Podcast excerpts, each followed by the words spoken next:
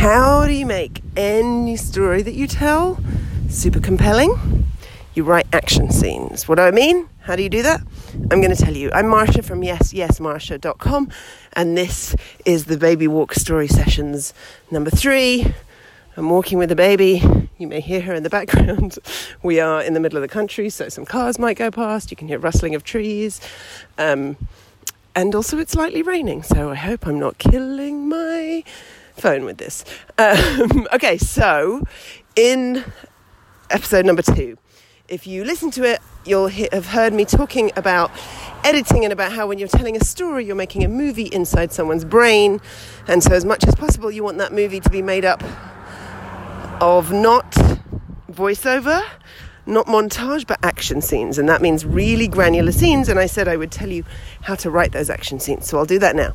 If you want to write an action scene, basically any good story has a level of detail for us to care about it. It's really hard to care. Say I were to tell you like, oh, I went to the Arctic and I was there for two months and it was so cool and I met this really interesting scientist.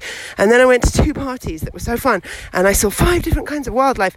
And then I like went on this long journey one day and then I came back. Then you would be like, cool story, Marsh. You'd be like, okay, well, I know some exciting things happened to you, but it's really hard for me to care about that.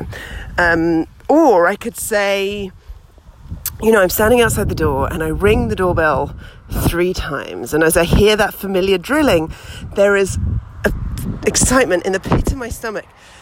And I feel this warm flood run through my chest because I think I'm home. And that's about me like ringing on my mum's doorbell when I go home. Um, I live far away from my mum, so I live in Toronto and she's in London. So I do feel quite extreme every time I get to see her. Anyway, my point is the first one narratively way more exciting. The second one was like more engaging to listen to because I got you into my body. And the way that I did that was I answered two questions.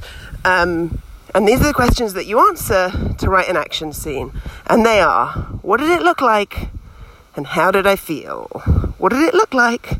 How did I feel? So what did it look like? By that, I mean, what did it look like? But also any sensory details. So like, what did it smell like? What did it sound like? What did it physically feel like? Um, what did it taste like, if there's one of those?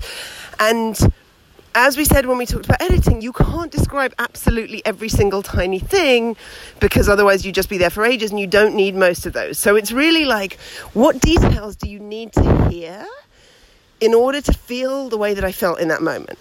Um, like what details have to be there? So I didn't tell you the colour of my mum's front door because you don't really need to. And maybe I could have if I'd been like, it's like a big old, I don't know, creaky wooden, I can't even remember what the colour of my mum's front door is. That's a pretty good sign that it shouldn't be in that scene. But I told you about the sound of the dring dring of the ringing the bell three times because that to me is such a like, oh, I'm home. Like that's such a familiar sound to me. Um, And so what did it look like, sound like, feel like? That question again. What needs to be there in order to give me like a good sense of place? Give me, the, the reader or the listener, a good sense of where you were. So if I just said I was stood, I was stood there feeling excited. I told you everything how I felt, but I didn't tell you about ringing on the doorbell. You might be like, are you on a plane? Are you like in a car? Are you asleep? What's happening? And so just give me enough for a sense of place. Then how did you feel is your emotions. This is so important. Um, I made an entire video in P D F talking about how to do this and breaking it down, which uh, just go to yes yes Marsha dot com and you'll see how to get it. The reason the emotions are so important, this is the most important thing, and leaving these out is the biggest mistake that people make, is because emotions are how we connect to the story. Emotions are how we can relate to the story. I have not had every experience, but I have had most emotions. So for example, somebody at my live show, True Stories Toronto, which happens in West Toronto, um, told a story a while back about um, protesting at Standing Rock in North Dakota. And it was this incredible, really powerful story. All of us were like kind of jazzed afterwards because we were so like moved by this story. I have never been to protest at Standing Rock in North Dakota.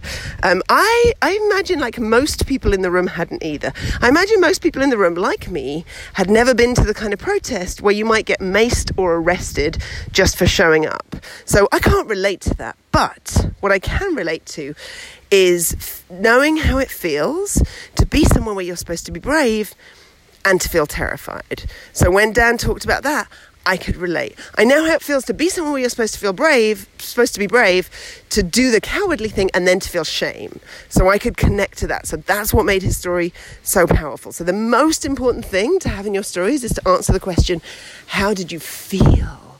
And even if you're not super good at that because you are British or North American, my people brought that to your people. You're welcome. Um, this is absolutely a skill that you can practice. And there are three different ways that you can express how you feel. And I've put all of those into a P D F and a video, which honestly we worked so hard on. There are a lot of costume changes.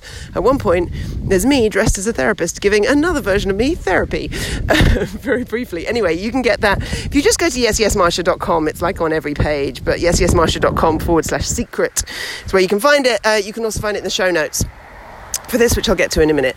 But I just want to reiterate, when you're writing action scenes, and most of your story should be made up of these, you want to ask yourself, what did it look like, sound like, smell like, physically feel like, and how did I feel? What did it look like? How did I feel? Um, thank you so much for listening. If you have any comments, I would love to hear them. Um, you can comment on the Facebook page or on the Twitter. I'm just at YesYesMarsha everywhere, Instagram as well. Or go to the page for this episode. Uh, if you want to share it as well, you can do that there. That would be great. It's yes yes Marsha dot com forward slash story three. yes yes Marsha dot com forward slash story three. And if you've got anything you want to say to me, you can just send me an email, marsha at yes yes Marsha dot com. All right, thanks so much. See you on the next episode. I say see you. This is audio, so more like you'll hear me on the next episode. But I feel like we get to hang out because I'm kind of talking intimately into my hand right now. And the baby can't hear me. I mean, she can hear me, but she doesn't understand me because she doesn't have language yet. Anyway, this just got weird. All right, I'll see you next time. Bye.